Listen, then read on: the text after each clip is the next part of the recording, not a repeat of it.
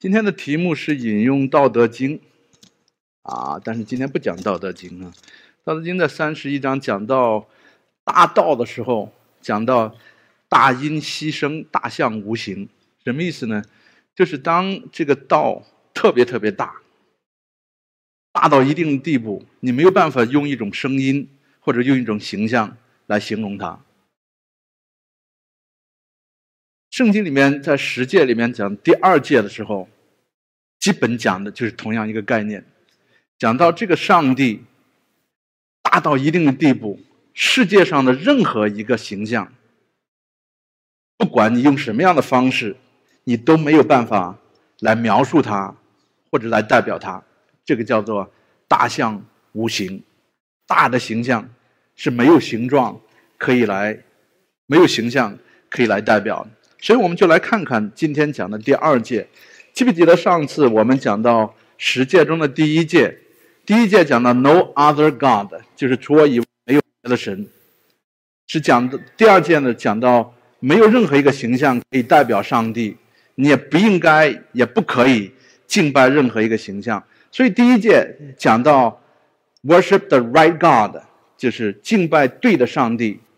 第二届呢，就讲到 “Rightly”。Worship the God，如何正确的敬拜上帝？所以第一节讲到敬拜正确的上帝，第二个第二节讲到正确的敬拜上帝。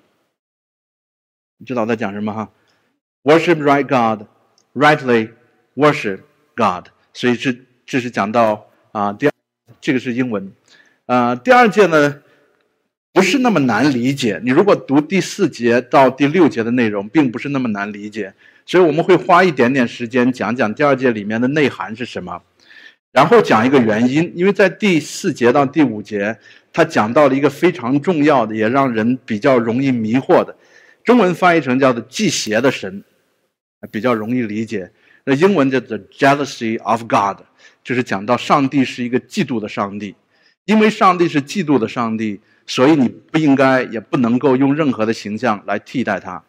然后我们就第第三点呢，就是讲如何遵守这个诫命。每一次我们都花会花大概用这样的方式来跟大家分享。啊第一个讲到这个诫命是什么，第二个对它有有一定的解读，讲到里面的原因实质，最后讲到如何来遵行。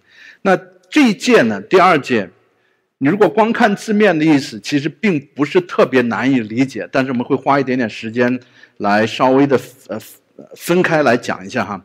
第一个呢，它就是说不能用任何的形象来代表上帝，没有一个形象，no images，nothing，no images，或者任何一个被造物能够 represent God。represent 什么呢？就是 present，represent 或者 represent 这个这个上帝。因为这个上帝太大了，这个上帝是创造整个宇宙天地的上帝，没有一个形象能够能够代表他。这是第一个。第二个呢，是讲到不能崇拜任何的偶像，shall not worship any images。这一段圣经呢，其其实并不是难以特别难以理解哈。对我们现在的人来讲，啊，除了你觉得好像是我们叫做未开化的或者非文明的人。好像还有在拜山呐、拜石头啊、拜画啊、拜拜一个雕像之类的，好像现在的人已经不太像是以前的那么迷信了。但是我举个当时旧约的例子，也可以跟大家现在讲讲现在的例子哈。在出埃及记第三十二章，你记不记得，摩西在山上领上帝的律法，上帝一直在给他颁布律法，然后等到他下山的时候。他发现了一件事情，什么事情？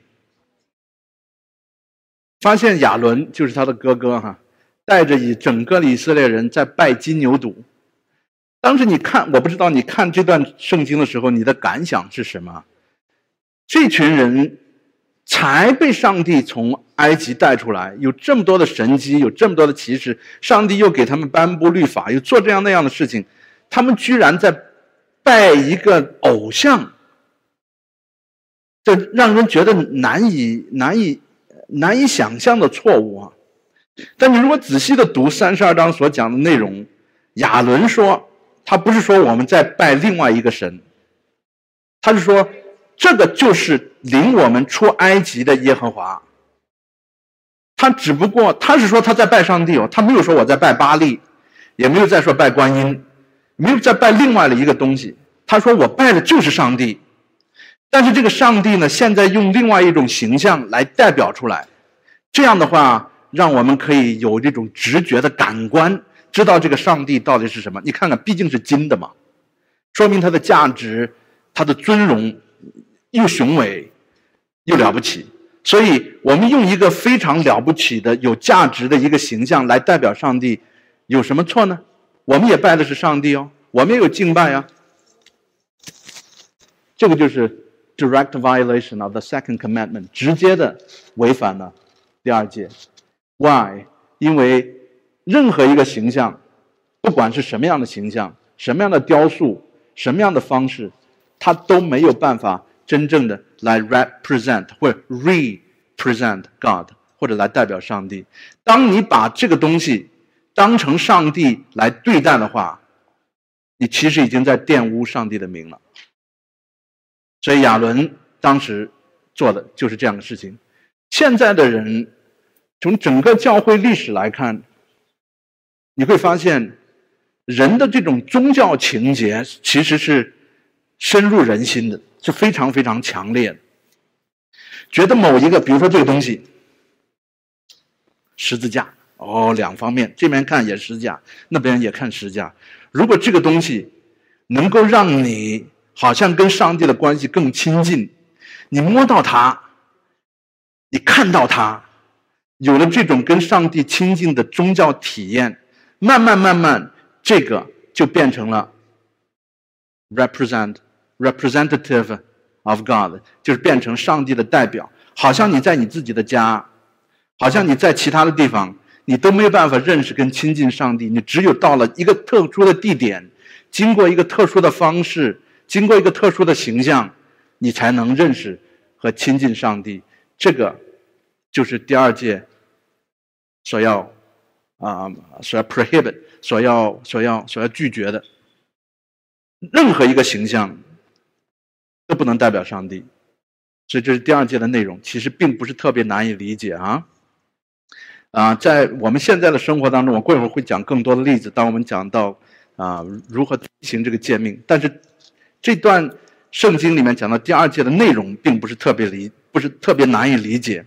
但是他讲了一个原因，他说：“因为我是祭邪的神，因为我是祭邪的神，所以我就把这个词拿出来跟大家来分享。因为你们在。”查经的时候，在小组查经的时候，这个词经常跑出来的。啊，上帝怎么能会是个嫉妒的上帝呢？我们中文翻译的其实已经不错了，叫做祭邪的神。但是在英文当中，它就是 jealous God。What does even mean jealous？当你听到你讲到嫉妒嘛，啊，你直接的翻译就讲到嫉妒。嫉妒这个词其实是大家都不太喜欢的。比如说现在 James。James 现在又有钱又有权又开好车，我心里头觉得有什么了不起的，对吧？我想要他的东西，但又不敢讲，心里头就有那种小算盘，有那种恨恶他，又想踩踏他，又有点羡慕他，这叫做中文叫做，哎，羡慕嫉妒恨，又想要他的东西，又心里头又又又就想要得到他的东西，这种嫉妒，当一个人说这个人。真是这个人嫉妒心很强。这个人其实，大家基本看这个人是非常负面的嘛。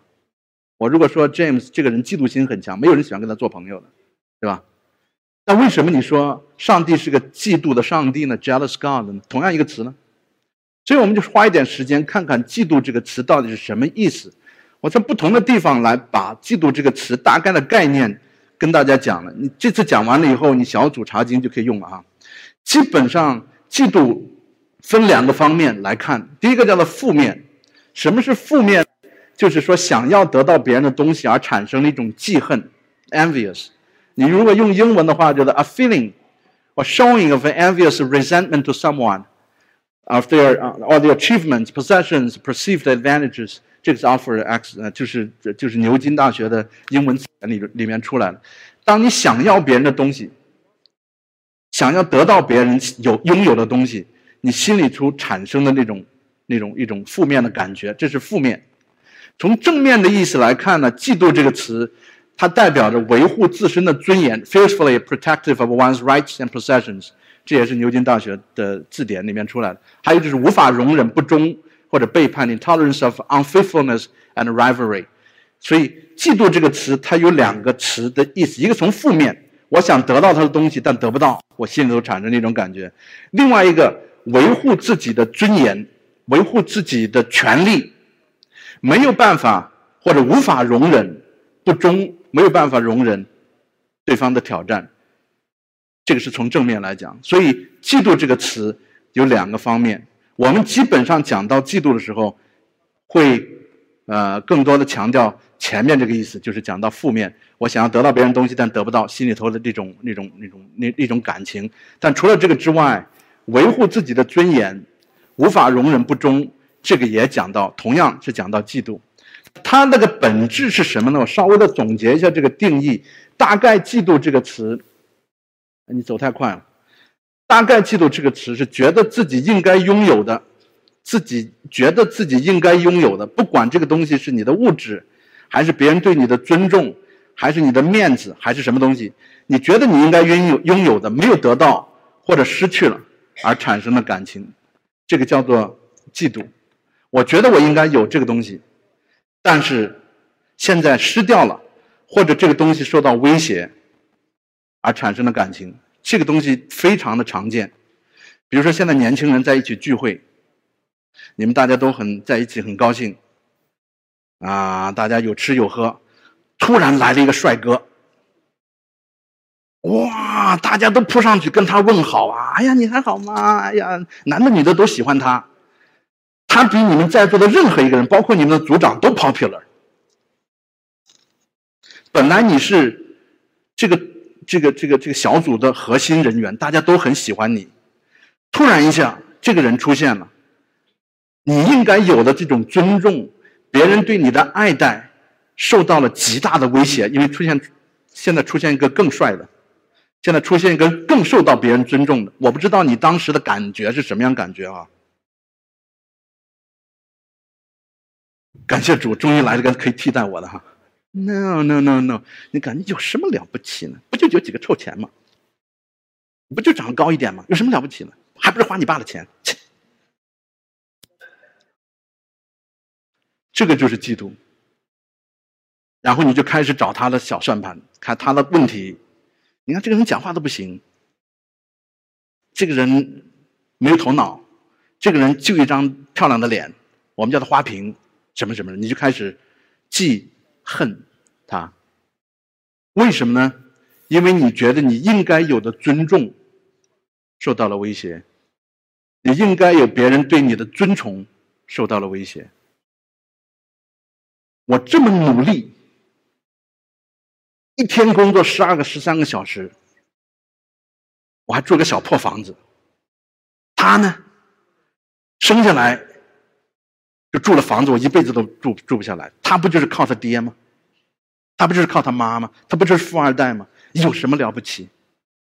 你觉得你应该拥有的这些物质，因为你非常的艰苦，你应该拥有的，你没有得到，产生的这种感情，就是叫做嫉妒。这个嫉妒，这个感情非常的复杂，我所以叫做羡慕、嫉妒、恨嘛。你可以再举个例子，再举一个例子。就是讲到正面了。刚才我们举了两个例子，讲到负面。在座的有爹跟妈的举手，你做爹的或者做妈的，嗯，一半的人哈，做爹或者做妈，但是你你自己都有爹妈嘛，对吧？反正大概这个例子也可以。正面的例子大概是这个样子。比如说你是你是母亲，或者你是父亲。辛辛苦苦的把这个孩子拉扯大，对吧？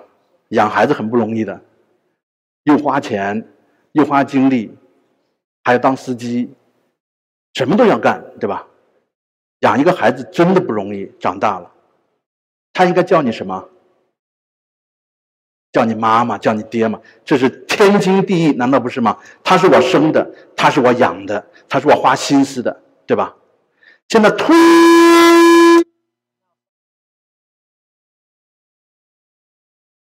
能听见吗？你 fixes，现在突然有个老兄在你的生命当中出现了，给了这个孩子一颗糖，他就叫他爹去了。哎，或者说，哦，我帮你买辆车。突然他就叫他干爹去了，叫他干妈去了。你一辈子辛辛苦苦拉扯养大的一个孩子，本身你就是他爹，你就是他妈。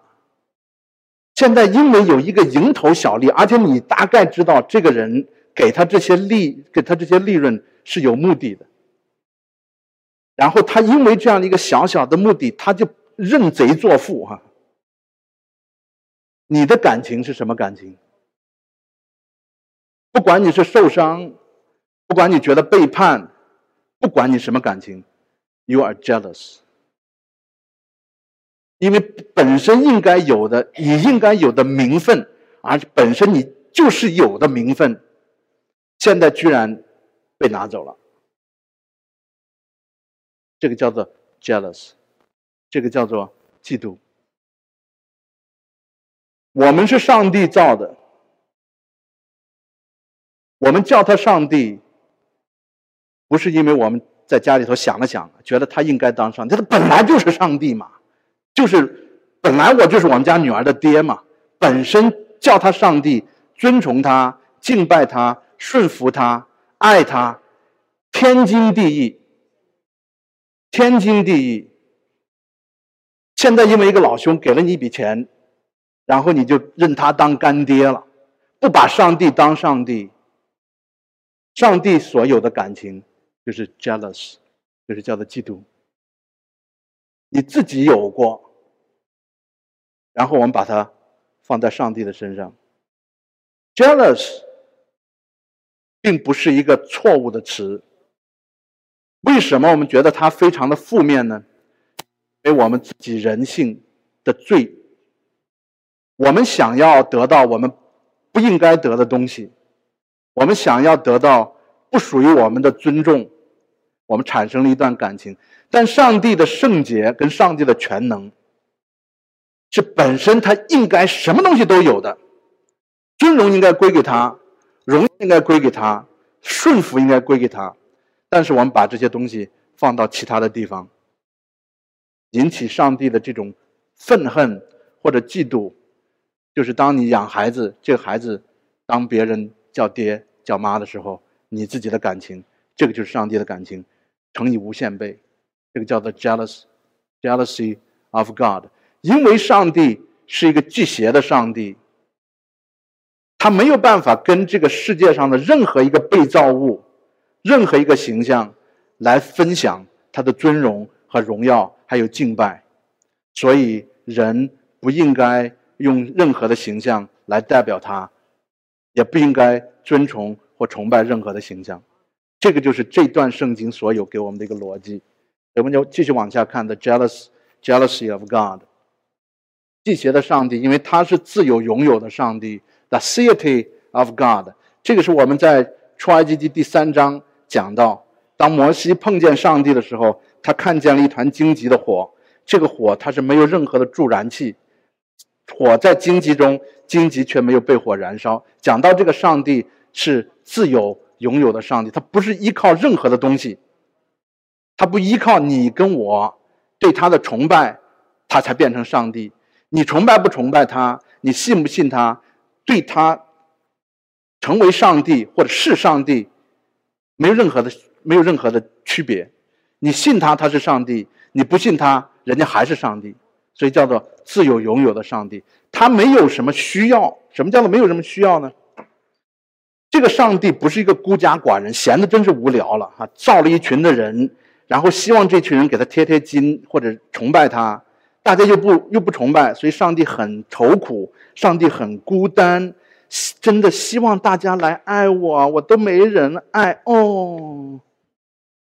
No，如果这是你心目中的一个上帝的话，你的上帝太小了，比你还小，小到你还要去给他施舍一点点爱。No no no no no，上帝是三位一体的上帝，在这个三位一体中间，他的他的爱，他的互相的供应，他彼此之间的联合是完全的，他完完全全不需要你跟我来旁边来敬拜他，他不需要。He has no wants, he has no need because he's independent, he's omnipotent. 他是全有、全足、全丰的主。你如果不知道这一位上帝是我们崇拜的上帝，你还觉得我们来教会是给他面子的话，Shame on you！这个上帝不需要我们的崇拜，那为什么我们要崇拜他呢？因为他配得崇拜，因为他的荣耀，因为他的全能，因为他的爱，他要把他自己的爱分享给我们，把他自己的怜悯分享给我们。让我们进到他三位一体的中间，可以分享在三位一体中间完全的爱。这个是上帝的心意，这个是上帝想要做的事情。所以，嫉妒的上帝完完全全没有因为出于他想要得到一个什么东西又得不到，他心里头有这种负面的情感，不是的。所以，讲到第一点是全有、全足、全丰的主和自由拥有的主。第二个是讲到他的圣洁，讲到他的圣洁。The holiness of God，讲到他的圣洁，圣洁有两个意思。第一个是讲到完全，perfect，完完全全纯洁的，pure，hundred percent。第二个是讲到分开，分别为圣。什么意思呢？讲到上帝圣洁的时候，就是他是一个完完全全的 being，在他的里面没有任何的罪，他跟整个世界任何的被造物都是完完全全分开的。That's holiness of God，跟任何的被造物是完完全全分开的，所以人没有办法用任何的被造物，包括什么圣像啦，包括一个山呐，包括一个什么东西，Mother Nature、Father 什么这个那个，没有任何的东西能够代表和替代它，因为它是与它的被造物完完全全分离的，这个叫做 holiness of God。所以嫉妒的上帝，因为他自己的本性。他可以嫉妒，It's called holy jealousy。我们人因为自己的罪性很软弱，我们的 desire，我们里面想要有的这种欲望，我们的嫉妒是带着负面和带着罪性啊，这跟上帝有本质的区别。当然，圣洁的上帝他要维护自己的尊荣，就是刚才我用的那个例子，他的爸爸，他的妈妈妈跟爸爸。维护自己做帮、做妈妈跟做爸爸的这个尊严，所以他对这个孩子做的这个事情，他会产生一种强烈的愤恨，或者觉得背叛。上帝做的是同样的事情，当然这个还可以放在婚姻里面。圣经里面引用婚姻引用很多次。如果你跟你的先生或者太太，你们俩爱的越深，你们就越不容许第三者插足，因为。You made a vow，这个本身他的感情、他的生命是属于你的，你的生命是属于他的，你们两个是完完全全二人合为一体，这个叫做真正的婚姻。现在突然来了另外一个人，要分享这种只有你们两个才有的这样的一个关系，intimate relationship，亲密的关系，你会产生的一种感情，就是嫉妒，这个是 holy jealousy，这种是圣洁的嫉妒啊。这些例子可以这样举。那如果我们这样画，如何来 keep the command？如何来遵循这个诫命？在这段圣经里面的最后，他讲了几个词很有意思哈。大家这个这段圣经里面有几个地方大家经常误用，一个是 jealousy of God，就是讲到上帝的啊妒忌、嫉妒的上帝；另外一个就是讲到三代四代，如果你是恨我的。上帝的咒诅在你家的身上要三代四代，但是你如果爱我，上帝对你的慈爱就直到千代，对吧？这是在第五节跟第六节啊所讲的内容。这个呢是讲到遵行第二届，他上帝给的一个原则，叫做 principle。我们暂且就这样用哈，因为它放在一起。讲到什么？讲到爱上帝和讲到恨上帝。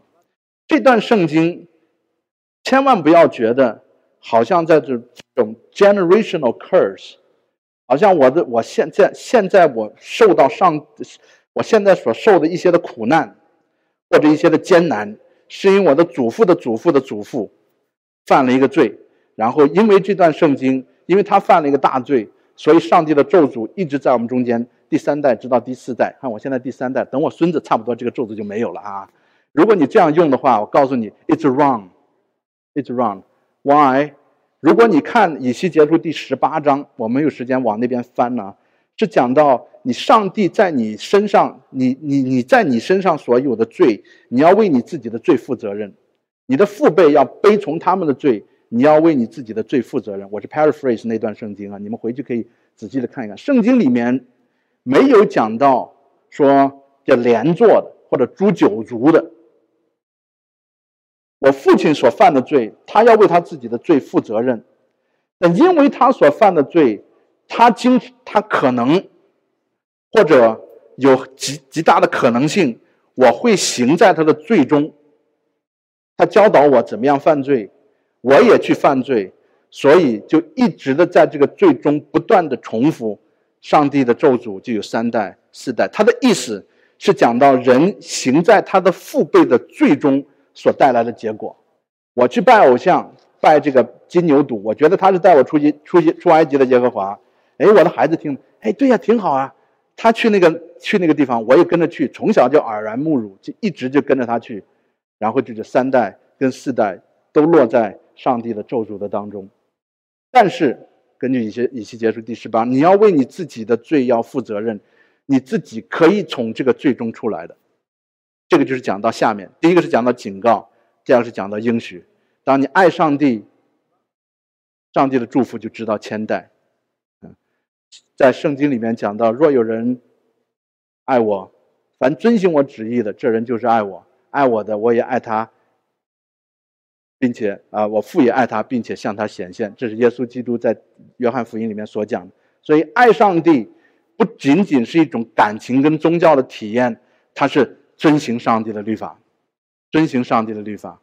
第二节就是讲到遵行上帝的律法，所以这里面有个原则，一个原则是恨，一个原则是爱。爱上帝就是遵从上帝的律法。任何时候你都可以从你现在的偶像的崇拜当中出来。OK，我们讲啊，有三到呃四三个方面可以跟大家来分享，怎么样能够 keep，就说来遵循这个诫命。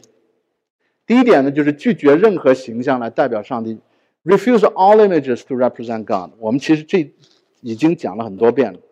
一个是 external，一个是 internal，一个是外界的形象，一个是内界内在的形象。什么意思呢？外在的形象，刚才我们稍微的举了一些例子。你觉得在你的生命当中有任何一个外在的东西？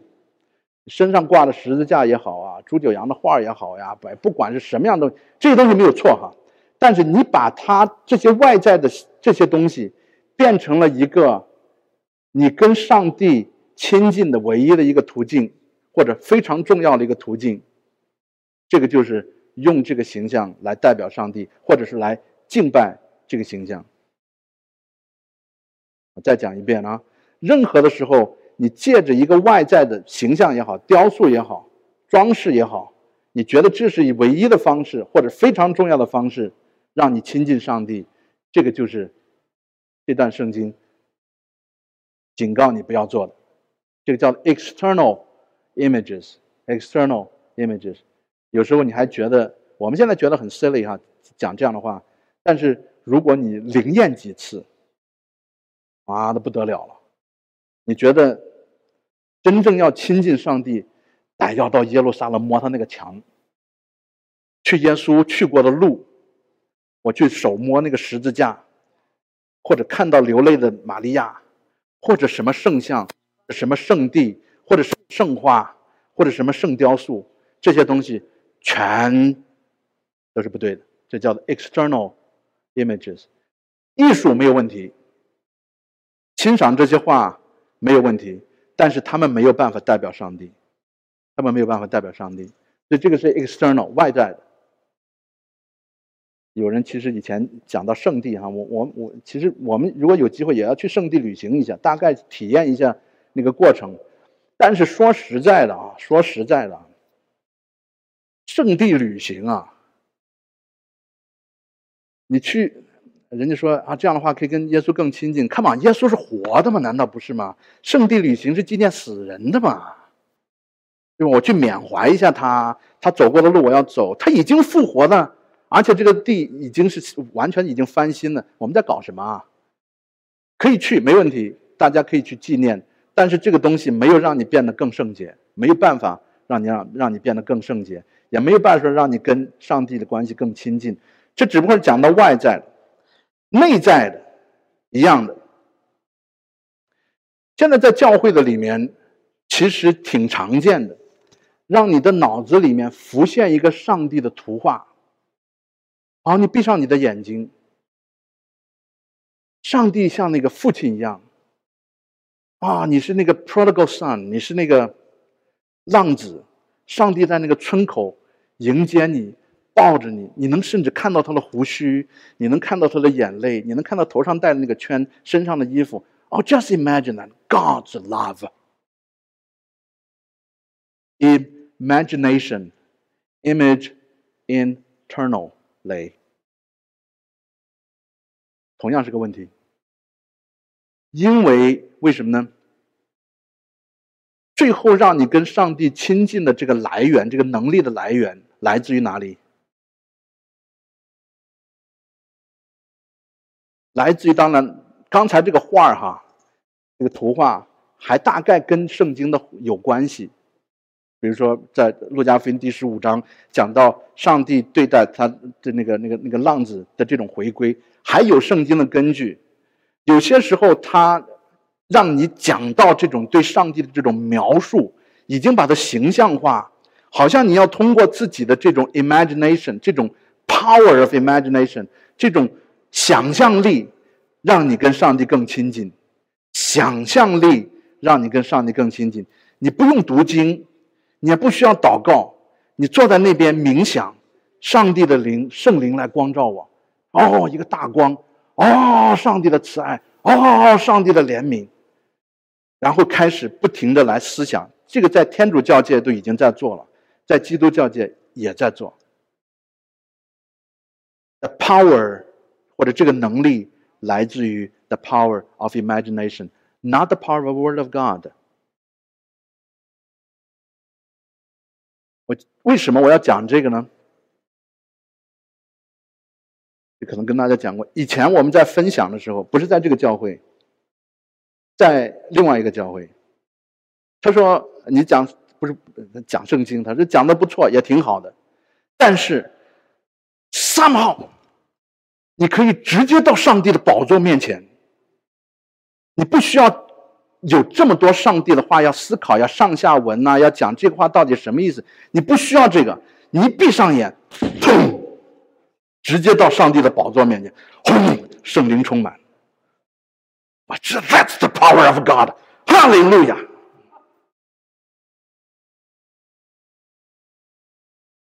如果没有上帝的话，the power is in doubt，永远需要有问，有可能有问题。太初有道，the word，不是太初有 image。In the beginning, there's a word, not a picture, not your imagination。不是太初有一种感官，一种形象。太初有道，上帝向人的启示，上帝向人的启示，永远是上帝的话。我们过会儿会讲这个道成为肉身，永远是上帝的话。我们头脑里面任何的一种想象、一种冥想、一种思考、一种感觉、一种认知，它不能，也不应该成为我们跟上帝关系的很重要的一个途径。甚至我在讲，不要依靠这些东西达到上帝的面前。任何一个 bypass the word，任何一个绕过上帝的话。来到上帝面前的属灵的经历，你都要小心，因为我们对待上帝的认知经常会出现问题，因为我们自己的有限，我们自己的无知，我们自己的感受，我们自己的想要，我们把上帝的话放在一边，我们只是在 enjoy our imagination，这个是会有很大的问题的。所以 external and internal，上帝的形象，上帝的形象在哪里彰显？答案已经在上面了。你有没有上帝的形象？Why？因为你是按照上帝的形象造的，Imago Di，或者叫做 image barrier，你是按照上帝的形象造的。你如果靠山、靠水、靠石头、靠星星、靠月亮，这些都没有按照上帝的形象造，只有人是按照上帝的形象造。为什么圣经一直不停的在讲？这个上帝是孤儿寡妇的上帝，而且你要善待你们当，of why why？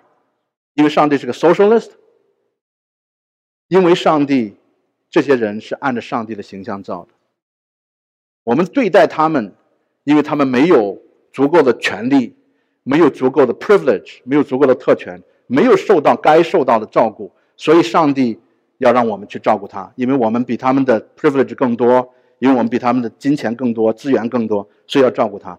为什么？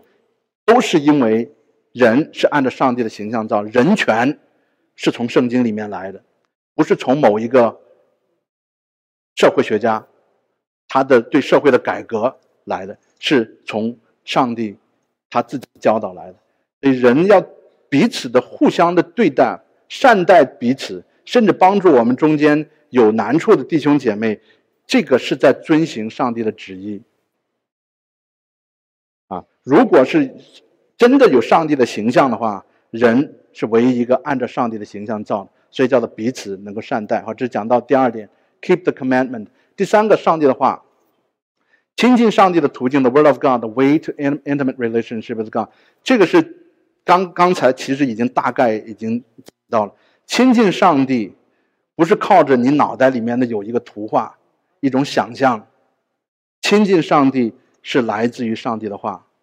当然，你说耶和华是我的牧者，我必不致缺乏。你脑袋里面呈现了一种这种牧者的这种这种形象，这个没有问题。Why？因为他是从上帝的话来的。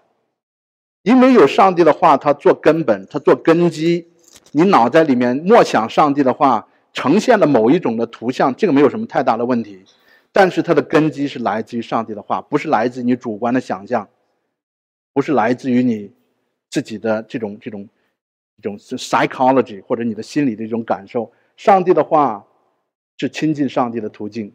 为什么大家不太喜欢这个呢？因为你要花功夫嘛。我现在随便打开一段圣经，大家要看又看不太懂，你不太想看。大家现在喜欢的。就是那种麦当劳嘛，一餐我给了钱，一分钟之内我要吃饱，而且吃的爽。我现在打开上帝的话，你要看，你要看文化，看上下文，看前后语，看看这个翻译，你要花不少的功夫，要明白上帝在做什么。你如果有人告诉你，你直接可以到上帝的面前，不用通过上帝的话，当然很高兴了。这个就是我们上一次分享的，记不记得拜偶像？其中的有一个就是 easy high reward。你什么时候给上帝一点点的时间，上帝给你倾倒在你的身上有这么大的祝福，这个这个生意比较划算的，啊，所以不需要研究和明白上帝的话，但是圣经给我们上帝的启示，明白上帝。是通过他自己的话，我已经不停的在重复自己了。为什么这个东西非常重要？基督教界哈，在座的各位，你如果对待上帝的话不亲近，你如果没有对上帝的话不熟悉，你今天你还是个很好的基督徒，你的下一代一定会慢慢的离开的，非常快，非常非常的快，因为 there's easy out。上帝的话太难懂了，上帝的话不需要亲近，你通过你的感受，通过你的直觉。直接的进到上帝的面前，一带不到，基督教整个就变形了，完全的体验化、内心化、感受化，这个叫做啊，这就是这个就是基督教现在面临的很大的一个问题啊。另外一个，上帝的话，上帝的话，上帝不仅仅是给了我们一些的教导而已，或者给了我们一些的 instruction 或者 commandments。上帝给了我们一个人，the Word incarnate the ultimate Word，上帝的话 is Jesus Christ。太初有道，道与神同在，这道太初与神同在。这个道就是神，住在我们中间，充充满满的有恩典，有真理。你如果想要知道上帝的话到底是个什么意思，它表现出来具体的形象应该是个什么样子？As Jesus Christ，就是耶稣基督。这想要亲近和明白上帝，你如果想要拒绝任何一种形象来替代或者来代表上帝，或者让你敬拜上帝，一个很好的途径就是来到耶稣基督面前，他是道成肉身的主。但没有一个人见过上帝，没有一个人见过耶稣，啊，旧约的人见过见过耶稣，包括哈，现在我我们，你你看看人的这种软弱哈，你在在西方的这个世界里面看见的耶稣都长什么样？黄头发、长鼻子，而且很帅的。你看那个耶稣受难，那被人被人打成那个样子，都长得很帅。因为我们没有办法接纳一个我们自己都没有看看看得上的一种形象。耶稣他讲到他自己没有加型美容，他如果在我们中间，他就是个路人甲，可能比我们在座的很多的男男生长得都不怎么样。这个就是上帝给我们的一个形象，上帝给我们的一个形象。是我们并没有办法想象或者接纳一个人。上帝经常他的出现或者他的启示，完完全全超出我们自己的想象和想要之外，但是是我们最需要的。耶稣基督他来，他把他自己的生命献上，以至于你跟我可以来到上帝的面前。我们不需要任何的形象，来到来来啊啊来代表上帝，或者来成为上帝的替代，成为敬拜。所以，在座各位弟兄姐妹，这是讲到的第二届，没有一个形象。如果在你的生命当中有外界的东西和你内在的东西，你觉得没有办法不经过这些东西来亲近上帝，你是在违反第二十诫中的第二诫。我们到上帝面前有个祷告，天父，求你让我们知道。你自己的尊荣和荣美，是这个世界任何的东西都没有办法替代的。天父，你告诉我们，甚至耶稣告诉我们，神是个灵，拜他的当用心灵和诚实来拜他。天父，当圣灵来到我们的中间，让我们可以认识、讲起耶稣所跟我们讲的一切话。圣灵来到我们中间，让我们看见耶稣他的真实、十字架的真实，在我们生命中间所做的工作。天父，就求你光照我们。让我们对你的敬拜，让我们对你的认识，不是限制在任何一个这种外界跟内在的形象中间。天父怜悯，怜悯我们，开我们的眼睛，让我们可以认识你，让我们可以体验你。但是天父，求你用你自己的话来教导我们，求你自己用你自己的灵来开启我们，恩待你的教会，奉主耶稣基督的名祷告，阿门。